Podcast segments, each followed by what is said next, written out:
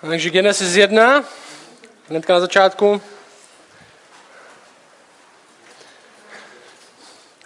Minule jsme začali nekontroverzně. Říkali jsme, že Bůh stvořil svět za nějakým účelem a to až možná na pár výjimek to v církvi moc kontroverzí neudělá, ale dneska to bude jinak trochu. Dneska to téma, který bude mít před sebou, bude trochu ožehavější, možná trochu víc kontroverzní.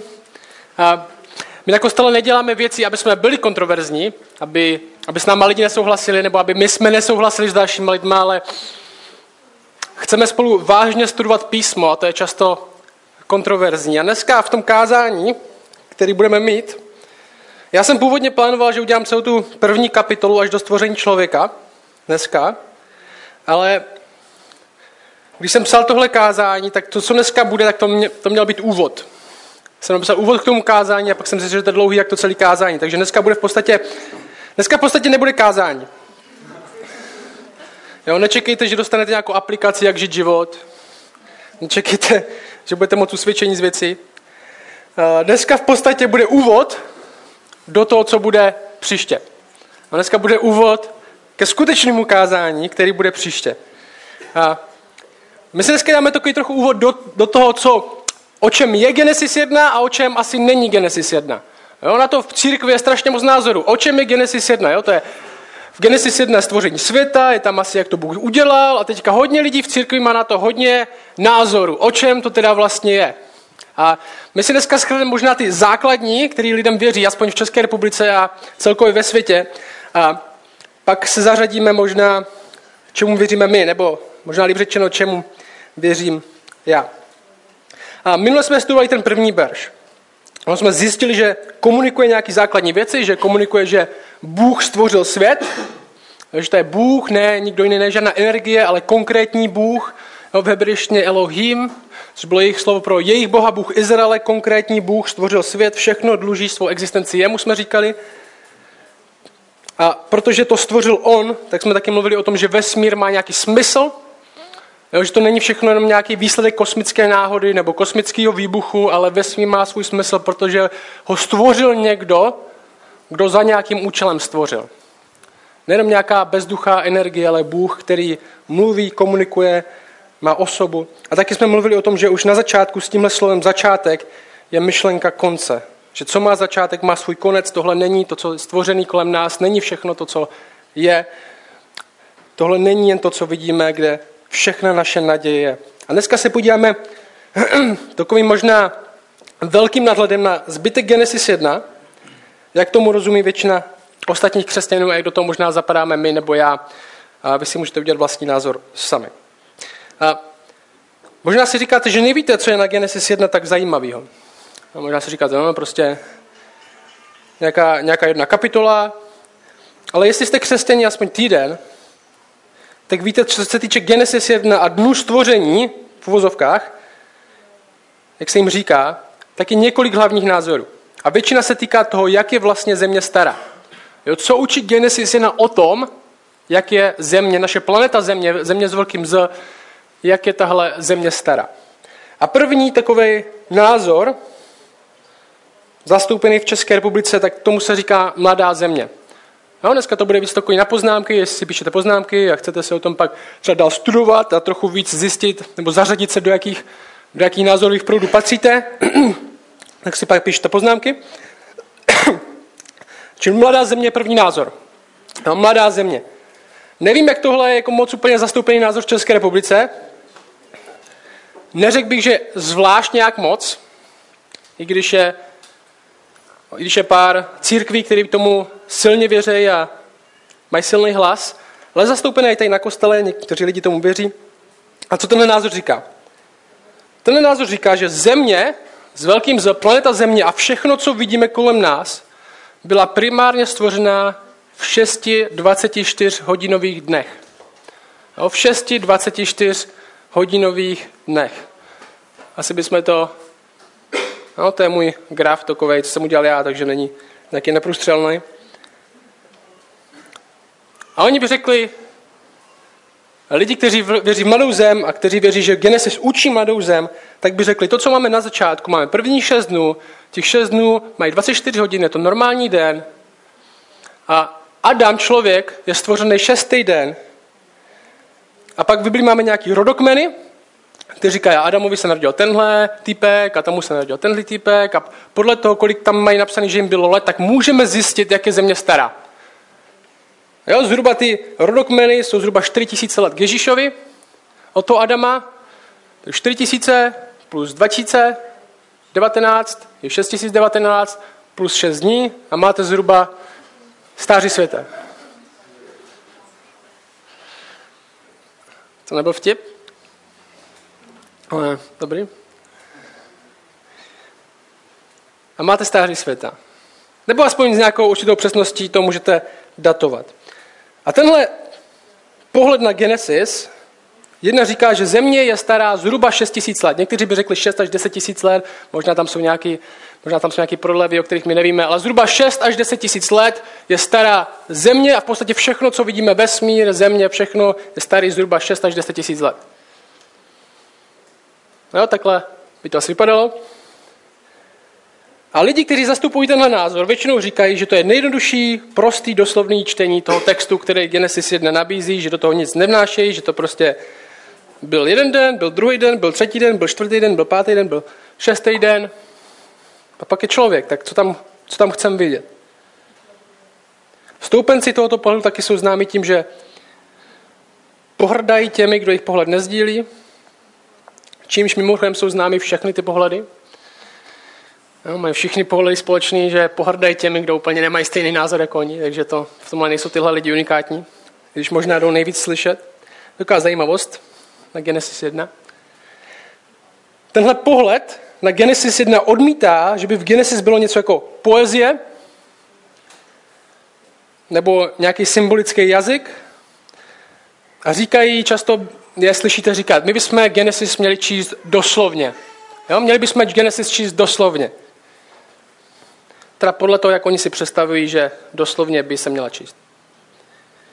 A často říkají, a říkám to, protože jsem to slyšel, protože jsem se jich ptal, kdo tenhle názor zastávají, často říkají, že kdokoliv by, ne vždycky, často říkají, že kdokoliv by odmítal tenhle názor, tak to musí být z nějakých zaujatých a špatných důvodů, protože se snaží padat cool před světem, nevěří v mladou zemi, protože se snaží souhlasit s vědou, protože věda přece neříká, že svět je starý 6000 let, ale miliardy let a jestli nevěříš v mladou zemi, tak je to pravděpodobně, že jsi zaujatý, ovlivněný světem. Chceš vypadat rozumně, chceš vypadat cool navenek. Což si nemyslím, že je úplně neprůstřelný argument, protože jestli jste křesťané v České republice, tak nevím úplně, jestli někdo bude přesvědčený, že jste rozumní, jen protože nevěříte v malou zemi. Jste křesťané, to je rozumný křesťan, protože on nevěří v malou zemi. No nevím, kolik lidí by to tady řeklo, kolik lidí by si o vás ve skutečnosti mysleli, že jste cool, jen protože nevěříte v tuhle formu výkladu Genesis, asi moc lidí ne. Pořád jste blázni, kteří věří nějakého Pambička, nějakého Ježíška, který chodí do kostela. Myslím, že z vás to úplně cool lidi neudělá, takže spíš dneska je cool věřit konspiračním teoriím, který nesouhlasí s většinovým názorem. To je spíš cool, si myslím. A tohle přesvědčení, že cokoliv třeba věda říká a na první pohled možná to nesouhlasí s Biblií, tak tohle bylo do nějaké míry vždy. Například naši velcí hrdinové reformace, Luther a Calvin, tak jim se dost nelíbil Koperník. No, Koperník, který přišel s tím, že ve skutečnosti centrem sluneční soustavy je slunce, a země obíhá kolem slunce a ne naopak. Že slunce neobíhá kolem země. A Luther i Calvin tvrdili, že tohle podkopává autoritu Bible a nemůže to být pravda. Dokonce tady mám citát od Luthera, já si ho najdu.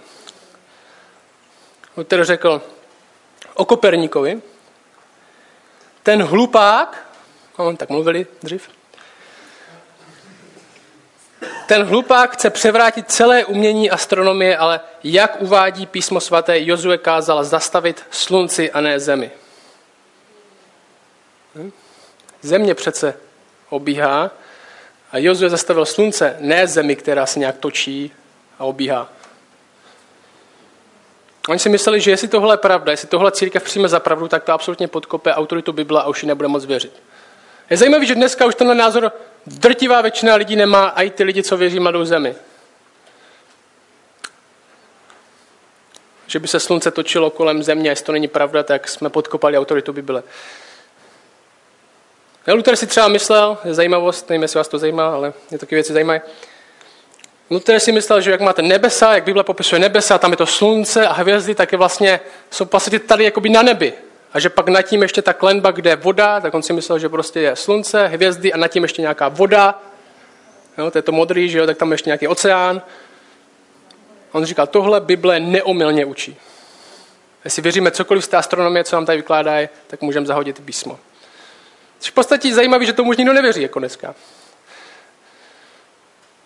Ale zároveň tenhle pohled na Mladou zemi má široký zastoupení solidních kazatelů, historicky v reformované teologii zastoupen, je to možný výklad první kapitoly, jestli jste na Kostelinak a věříte v Mladou zemi, tak můžete být na Kostelinak, můžete být starší na Kostelinak, nějak se to nevylučuje s ničím. A možná poznámka pro vás. Věda, tak jak ji známe, nikdy nebude určovat to, co text znamená. Věda nikdy nebude určovat text, co znamená. My nikdy nebudeme měnit výklad textu nebo význam textu podle toho, že ve světě frčí nějaká teorie. No, to určitě budeme souhlasit s těma lidma, co věří Mladou zemi, možná s váma, co věříte Mladou zemi, rozhodně. Věda nikdy nebude určovat náš výklad textu. Ale zároveň věda nás často může přimět, aby jsme ten text četli znova. Aby jsme ho četli víc pozornějc. Ne proto, aby jsme změnili výklad a souhlasilo to s vědou, ale zároveň protože Bůh říká, že máme dva druhy zjevení. Máme obecné zjevení, což je svět kolem nás, a máme speciální zjevení, což je písmo samotné. A tyhle dvě věci nejsou v kontradikci. My to, co pozorujeme, my pozorujeme, jak věci Bůh udělal, a čteme v písmu, jak je Bůh udělal. A když nám to pozorování okolního světa říká něco, tak to nezmění ten výklad Bible, ale možná nás přiměje, aby jsme ho četli pozornějc. Možná nás přiměje, že možná jsme něco přehlídli. To nutí nás minimálně číst znova. Další pohled. Takže to byla ta Mladá země. Jo? Dobrý pohled, historický pohled, pohodě. Další pohled, Stará země.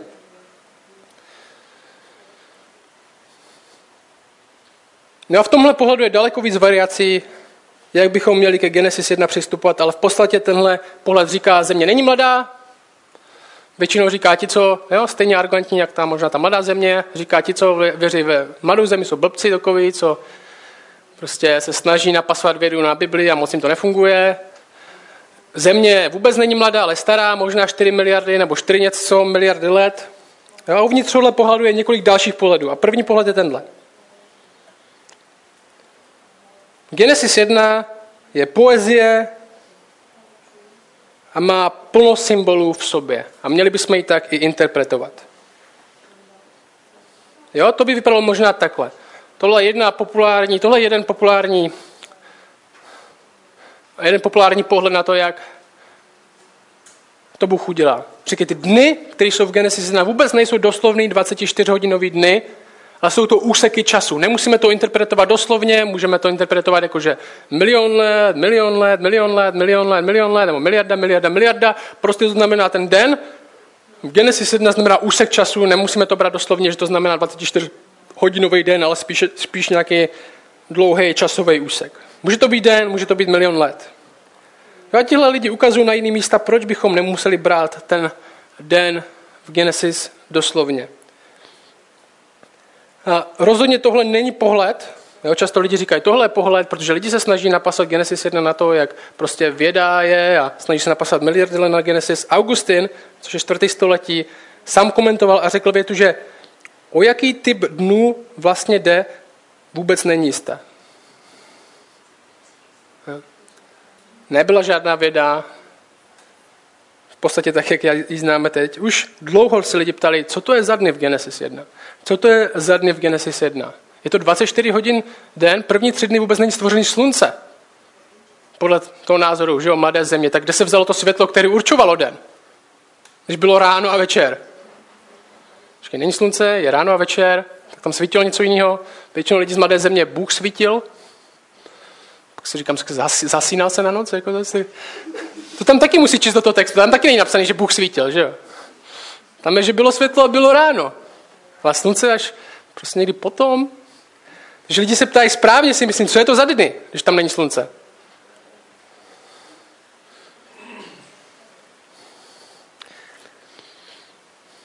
Otázka však je, jestli tenhle pohled potom textu nechce moc. Jo? Jestli by ho takhle někdo pochopil, kdyby Mojžíš psal lidem tady tohle, jestli by to takhle někdo pochopil.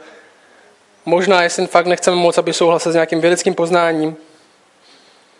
Zároveň je pravda, že Genesis 1 až 3 je dost jiná než všechno ostatní kolem ní.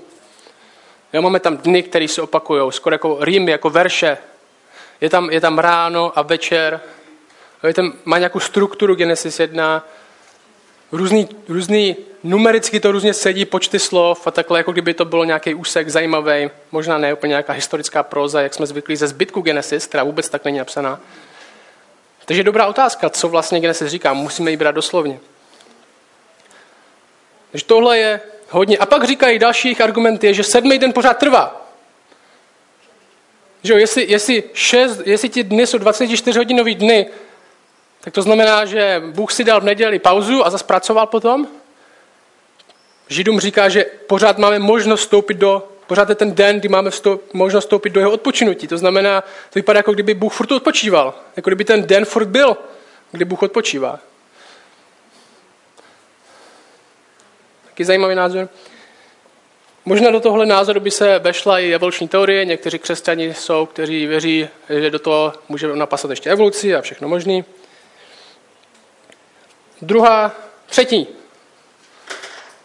Třetí pohled, hodně populárně tenhle, jmenuje se teorie mezery. Jste slyšeli? Ta teorie mezery v podstatě je taková mixka mezi tím prvním a tím druhým. Jo, většinou lidí, kteří věří v teorii mezery, říkají, že těch 6 dní stvoření země jsou doslovný 24-hodinový dny, ale mezi prvním a druhým veršem je mezera. Jo, to je tam, čteme 1 na počátku, stvořil Bůh nebesa i zemi, a teďka mezera dlouhá, země byla pustá a prázdná, temnota byla nad hlubinou a duch Boží se vznášel nad vodami. Mezitím byla mezera, protože přece Bůh stvořil dokonalý vesmír, nestvořil ho v chaosu. Jo, často ty překlady používají pro ten pustá a prázdná, že to byl chaos, že to byl beztvárný kus něčeho. Oni často překladají trochu jinak, oni říkají, na počátku stvořil Bůh nebesa i zemi a země se stala pustou a prázdnou. A říkají, ale jak se stala pustou a prázdnou? Stvořil ji takhle Bůh, nebo tam je nějaká mezera, o které my nevíme? A ptají se na dobré otázky, možná tohle si říkáme, tohle je blbost, teorie mezery, tam moc chceme vidět, něco tam není, ale oni se ptají, kdy byli stvořeni anděle? Kdy byl pád satana? Jo? V Genesis už máme satana, který tam chodí po zahradě jako hád, svádí lidi. Ale kdy se to stalo? První den, druhý den, třetí den, čtvrtý den, pátý den, šestý den. To úplně Genesis neříká. A oni říkají, tohle se stalo mezi tou mezerou. Bůh vytvořil dobré stvoření, vytvořil anděle, byl pád satana a proto země byla tak hrozná. Miliony let, řekněme. A pak byl druhý verš a Bůh to dal zpátky. Taková rekonstrukce země a Bůh to dal zpátky do sebe. Jo, a to bylo tahle teorie byla hodně populární v 19. a spíš ve 20. století. Hodně populární. Možná trtivá většina teologů ji zastávala.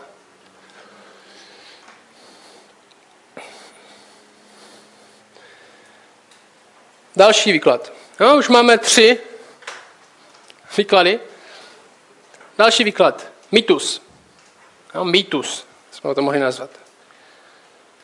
V podstatě tenhle názor, docela taky dobře zastoupený, říká, Genesis 1 je o tom, jak Bůh komunikoval k lidem jazykem, který mu rozuměli. Jo, tohle je zajímavý docela vyřešení Genesis 1. V podstatě říká, že Genesis 1 v té době byly všechny možný ostatní národy kolem, který měli taky svý mýty stvoření. Jo? Nevím, jestli jste prostě někdy narazili jestli jste četli z Blízkého východa mýty o stvoření, které byly v podobné době, kdy Genesis pravděpodobně vznikla, tak všechny možné okolní národy měly svoje mýty stvoření.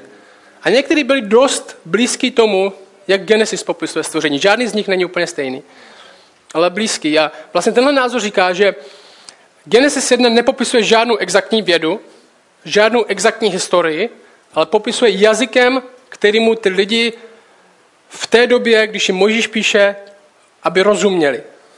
Jo, čili se snaží komunikovat možná nějaké základní myšlenky, že Bůh stvořil svět, že to bylo strukturovaný, že Bůh stvořil člověka, který má hodnotu, stvořil ke svému obrazu, ale dělá to způsobem, aby mu lidi rozuměli, ne nutně exaktním nějakým vědeckým způsobem. Jo? Něco jako podobenství.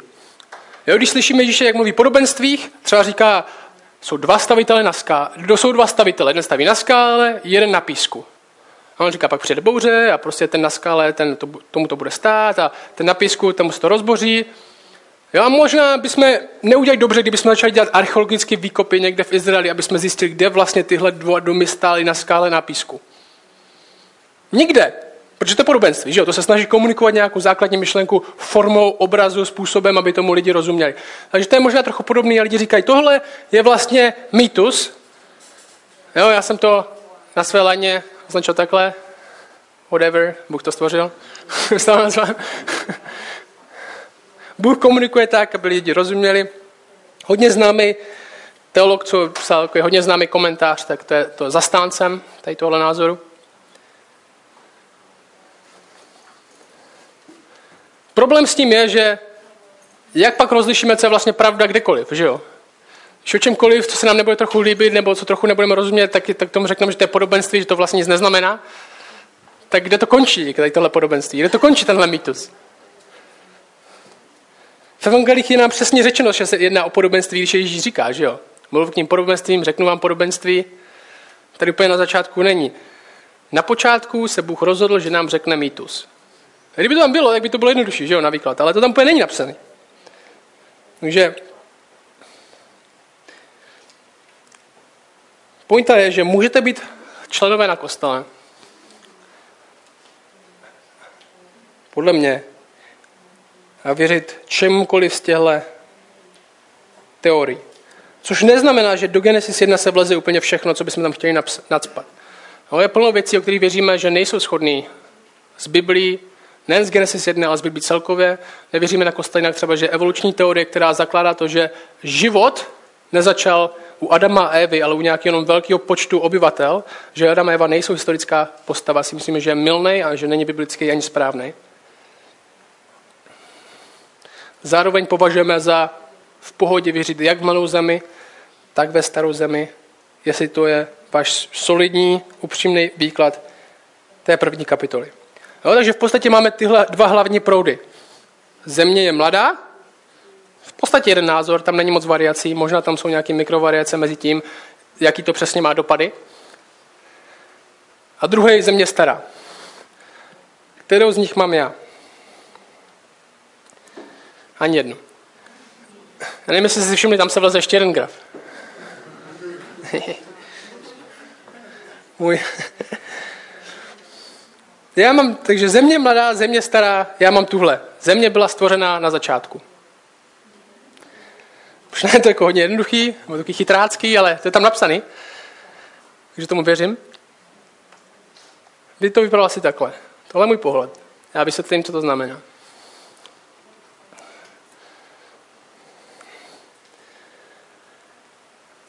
Já si nemyslím, že by ten text říkal cokoliv dalšího.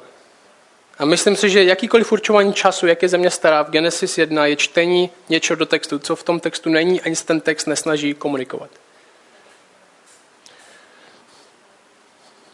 A je důležité vědět, že když přicházíme k textům jako Genesis 1, jako tenhle text, tak všichni máme nějaké představy, které do toho vnášíme.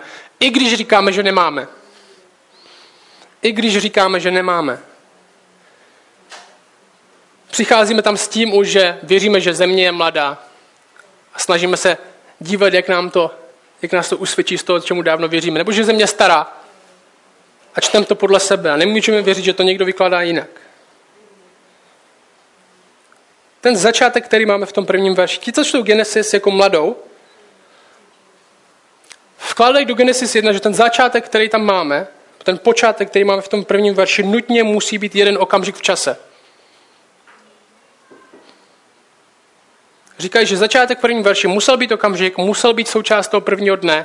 Bůh to udělal. A 6 dnů. Nebo je to shrnutí celku. I když v Genesis samotné, ani ve zbytku celé Bible tohle slovo nikdy neznamená první okamžik. Jo? To slovo berešit, počátek. na počátku. Nikdy neznamená první okamžik, start, ale neurčitý období, kterým něco začíná. Jo? Proto v tom grafu to vypadá takhle začátek. V tom jim posledním. To, čemu někteří říkají očividný čtení toho textu, je tak možná očividný pro ně.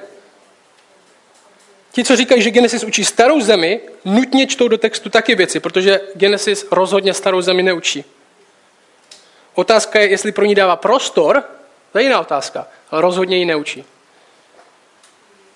Byl by fajn, kdyby Genesis souhlasila zrovna s tím, co frčí venku, ale to bychom po ní chtěli moc a furt by se musela měnit, protože to, co frčí venku, je furt něco jiného. Bůh stvořil všechno, co vidíme na začátku. Jo? To je ten první verš. Součástí toho je naše země, ale Genesis před sebou nikdy nemá obrázek planety. To je něco, co my do toho vnášíme, že jo? Když prostě čteme, otevřeme Genesis, na počátku Bůh stvořil nebesa i zemi. To znamená zemi s malým z a oblohu. Jo? To jsou ty slova, které používá. Ne planetu. Jo? I když to spojení nebesa i zemi znamená všechno, co vidíme. Čili my bychom do toho mohli dát planetu, ale kdybyste Hebrejovi několik tisíc let před naším letopočtem ukázali planetu, tak by vůbec neviděl, na co se kouká. Řekla, to je co? Vůbec neviděl. A tohle by si nikdo... My si to představíme, že jo? A pak čteme, a byla pustá a prázdná, v angličtině formless, že byla bez tvaru, tak si představíme nějaký kámen, který poletuje někde ve vesmíru. Že jo? Většinou se díváme z Měsíce, jak to Bůh stvoří, to je naše perspektiva. My se nikdo fakt nedíval.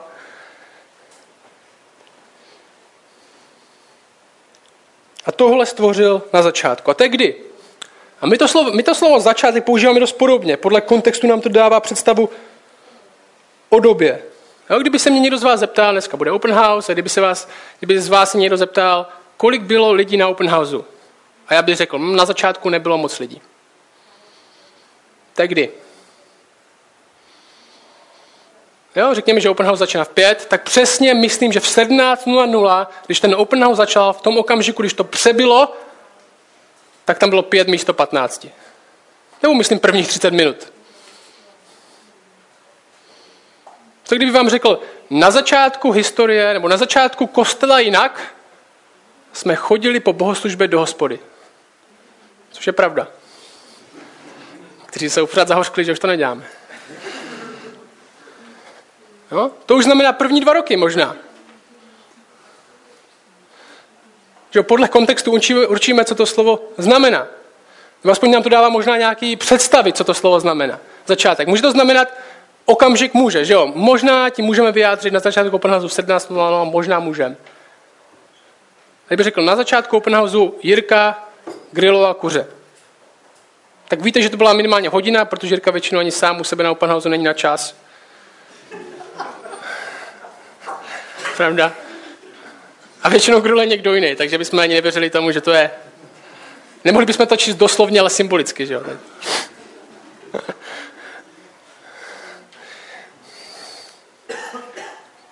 Já to slovo začátek nekomunikuje přesnou dobu. Komunikuje tu identitu toho, kdo to stvořil a sděluje to, že to první věc, co udělal. Jo, často v Biblii se používá začátek pro vládu krále, která se začala počítat až po nějakém období, kterému se říkalo začátek. Berešit. No, Jeremiáš 28. Král vládl na počátku vlády krále tohodle ve 4. roce.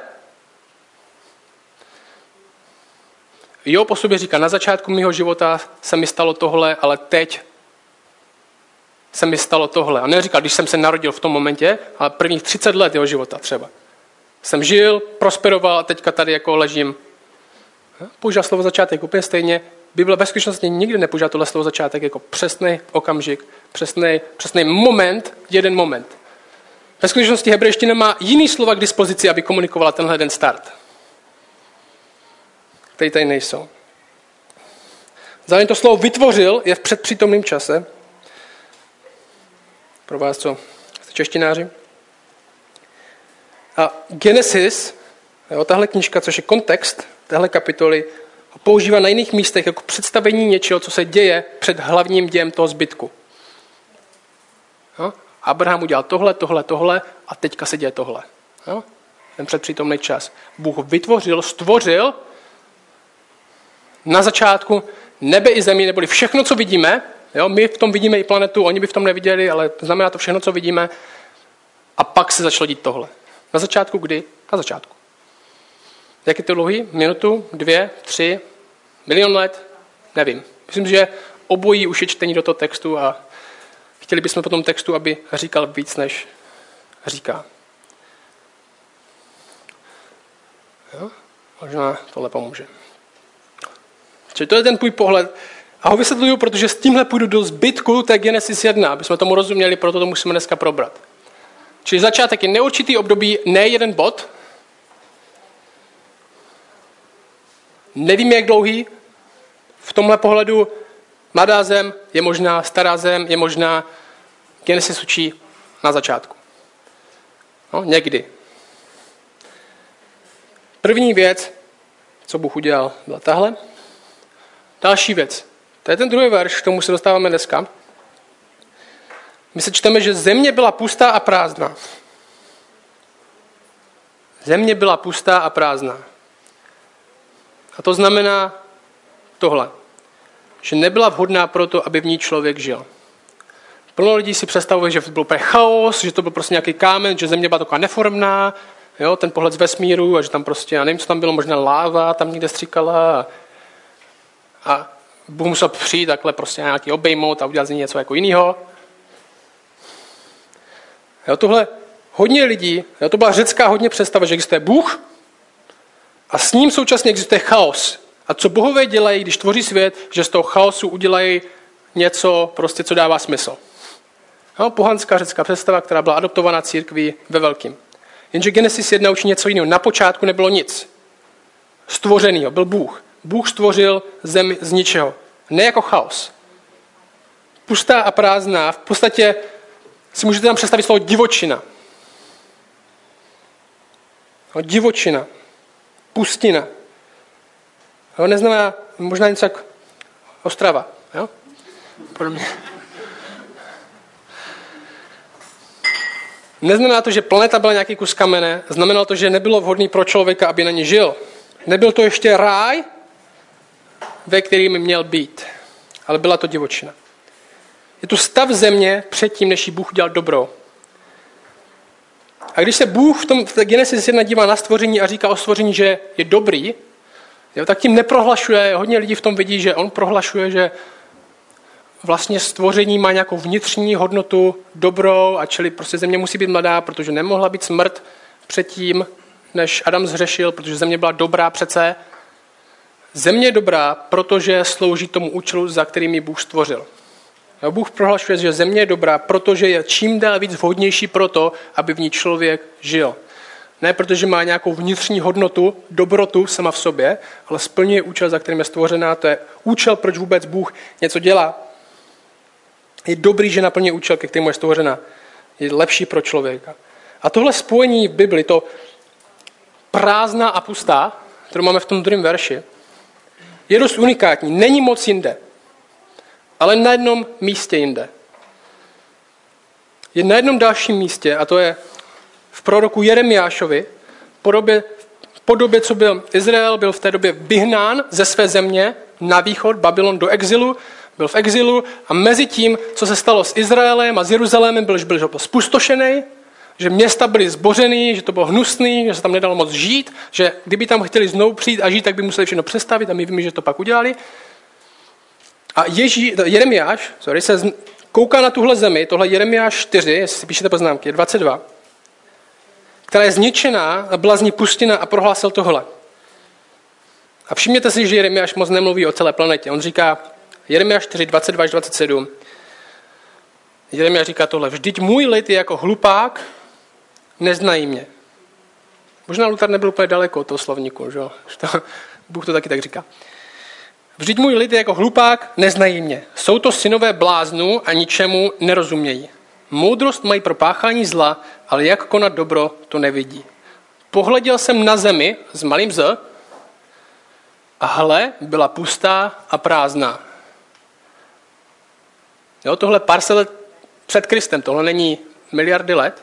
Pohleděl jsem na zemi a byla pustá a prázdná. Přesně tohle slovní spojení, co je unikátní v Genesis 1, je použitý i tady.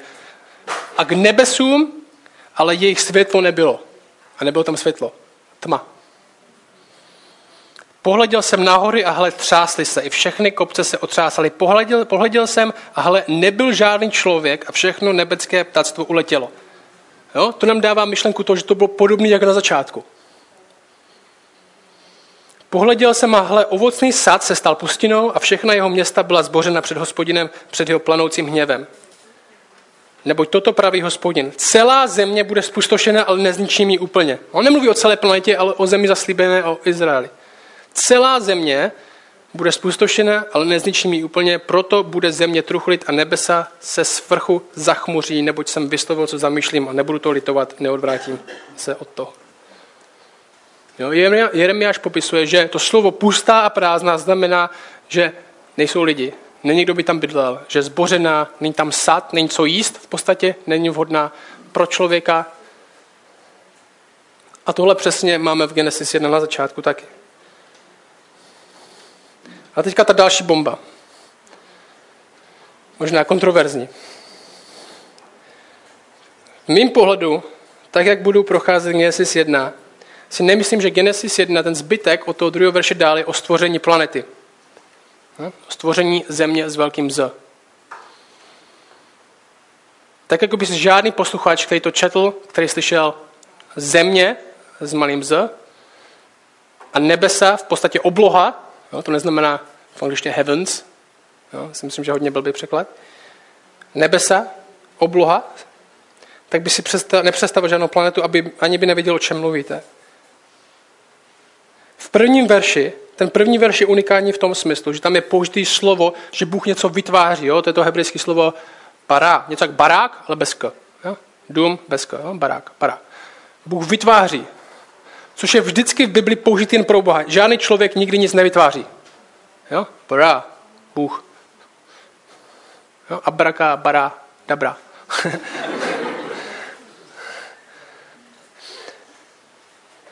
Který není z velké míry, jenom v pár výjimkách, použito ve zbytku celé té první kapitoly. Ve skutečnosti, ve zbytku té kapitoly autor používá slova asa, což znamená udělat. Že Bůh tohle udělal. Což znamená, jak když si ráno uděláte snídaň. Neznamená, že vykouzlíte chleba a máslo z ničeho, ale vezmete chleba, vezmete máslo a dáte ho na chleba. Nebo vaše manželka, nebo já nevím, jak to máte, ale neděláte z ničeho něco, ale dáváte věci dohromady. Chystáte je.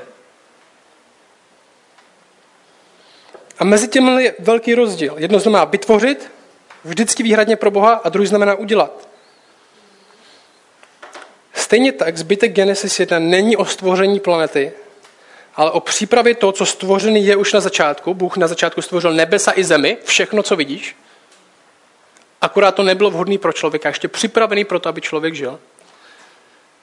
A Genesis 1 je o tom, že Bůh připravuje zemi s malým z. Já si myslím, že to je lokální vyjádření země, proto aby v ní člověk mohl žít. To je totiž, kam Genesis spěje a o čem Bůh říká, že to, co připravil, je dobrý. Ne, protože má to nějakou důležitou vnitřní hodnotu, ale protože to je dobrý proto, aby člověk v tom mohl žít. Jediná věc, která v Genesis není dobrá, víte jaká? Není dobré, aby člověk byl sám. To dobrý je prohlášení o tom, co je dobrý pro člověka.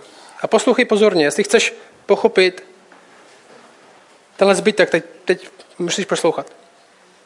Hlavní téma Genesis, té knížky, i zbytku Tóry, těch prvních 5 knih, Genesis, Exodus, Leviticus, Numery, Deuteronomium, tohle 5 knih, které bylo dohromady, které věříme mají z drtivé části jednoho autora, Mojžíš, který psal tohle lidem, když byli v divočině, když byli v exilu a čekali na to, že přijdou do země, kterou Bůh pro ně připravil, tak to téma, hlavní téma zbytku Genesis je tohle. Vztah člověka s Bohem, jo, skrze všechny ty smlouvy, co Bůh s něma dělá, a zaslíbení země. A zaslíbení země s malým z, která v drtivé většině celý zbytku Tóry je požený. Úplně to stejné slovo jako v Genesis 1, erec, země. To je hlavní téma zaslíbení země, ve které bude člověk žít se svým Bohem. To je téma Tóry. A co se stalo, proč mi člověk zrovna není? Proč byl vyhnán? No, to je motiv celé Tóry. A k vysvětlení tohoto textu, který mám před sebou, a tak Genesis 1, není důležitá moc věda.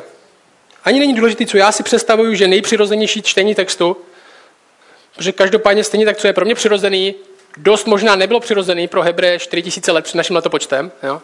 Aníme si sklinku čisté vody. Ale jaký je kontext téhle knížky? V čem je tady tahle kapitola napsaná? A Genesis 1 až 3 není nějakou oddělenou částí od zbytku knihy, kde Bůh stvoří planetu a pak je nějaký ráj, a pak to je pryč. A tak teda ten Abraham teď. Ale je o Bohu, který připravuje zemi pro svůj lid a jako výsledek hříchu jsou vyhnáni na východ z dobré země, ale zaslíbení, které je dáno Abrahamovi, je, že se jednou do té země vrátí. Mimochodem, to zaslíbení, které je dáno Abrahamovi o tom, kde ta země je dobrý argument, že lokačně, protože je popsaná podobnýma řekama jako Eden, zahrada, je ta stejná země, kterou Bůh vytváří na začátku. Možíš říká posluchačům, kteří sedí v poušti, on je roky připravuje na to, že se vrací do země, která oplývá mlékem a medem, do země, kterou Bůh připravil pro ně. Tak on jim říká, my vejdeme do země zaslíbené, vejdeme do země, kterou Bůh od začátku pro člověka připravil, ze které byl člověk vyhnán. My do ní se vracíme zpět.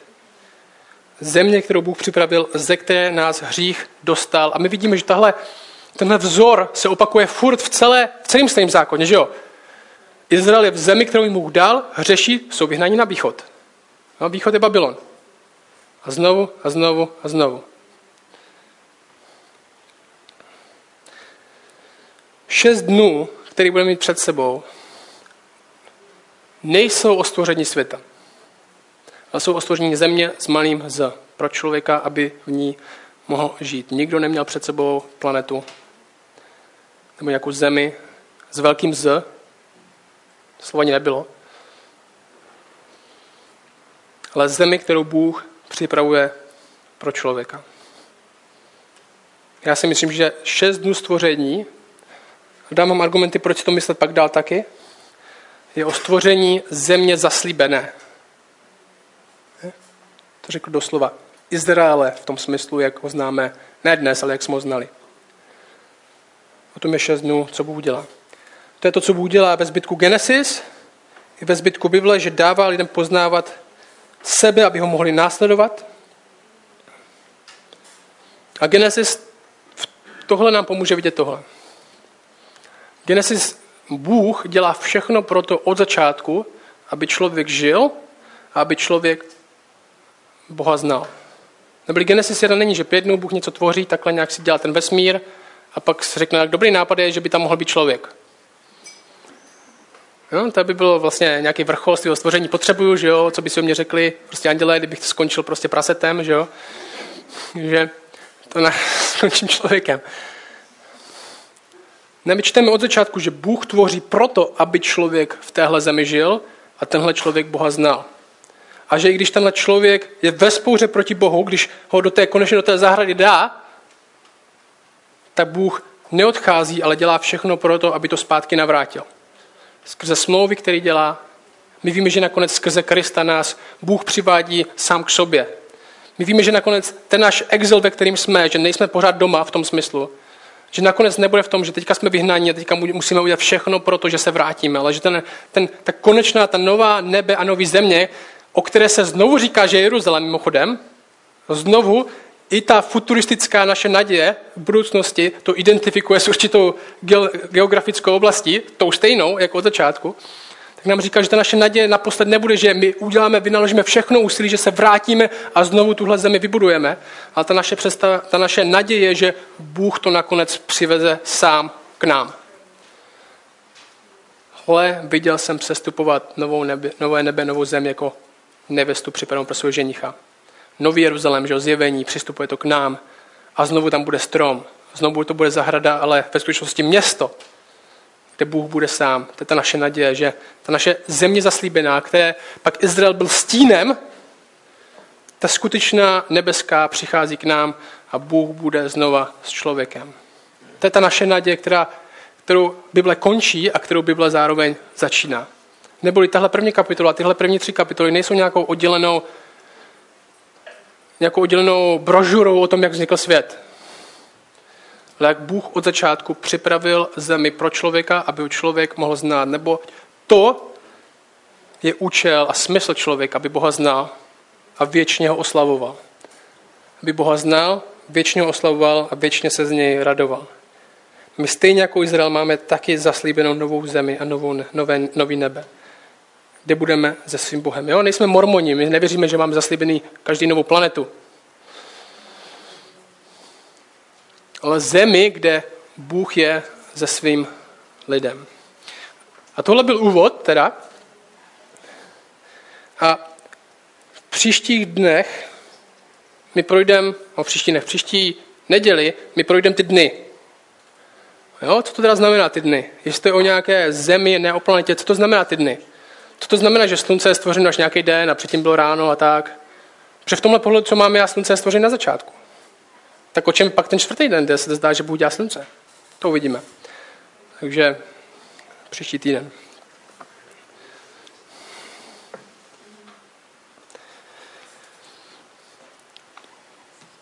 Protože ty jsi dobrý Bůh a my ti děkujeme, že nám dáváš smysl, v tom znát tebe, že v tom tkví jak náš život tady, tak v tom tkví věčný život, aby jsme znali tebe a Krista. Já tě prosím, i když možná začínáme studovat tuhle knížku společně a možná úplně nejsme všichni úplně, nesouhlasíme všichni úplně na všem a možná máme tady jiný názory, tak tě prosím, aby jsme se v lásce mohli budovat a společně to studovat, aby jsme se mohli slyšet, aby jsme se mohli poslouchat a sobě si naslouchat, aby z nás spíš vedl k pokoře, než k píše, ať už si myslíme, že to máme vyřešený s tou Genesis, nebo ne, tě prosím, aby tenhle čas, kdy budeme v Genesis a tyhle následující, ten dlouhý čas byl o tom, kde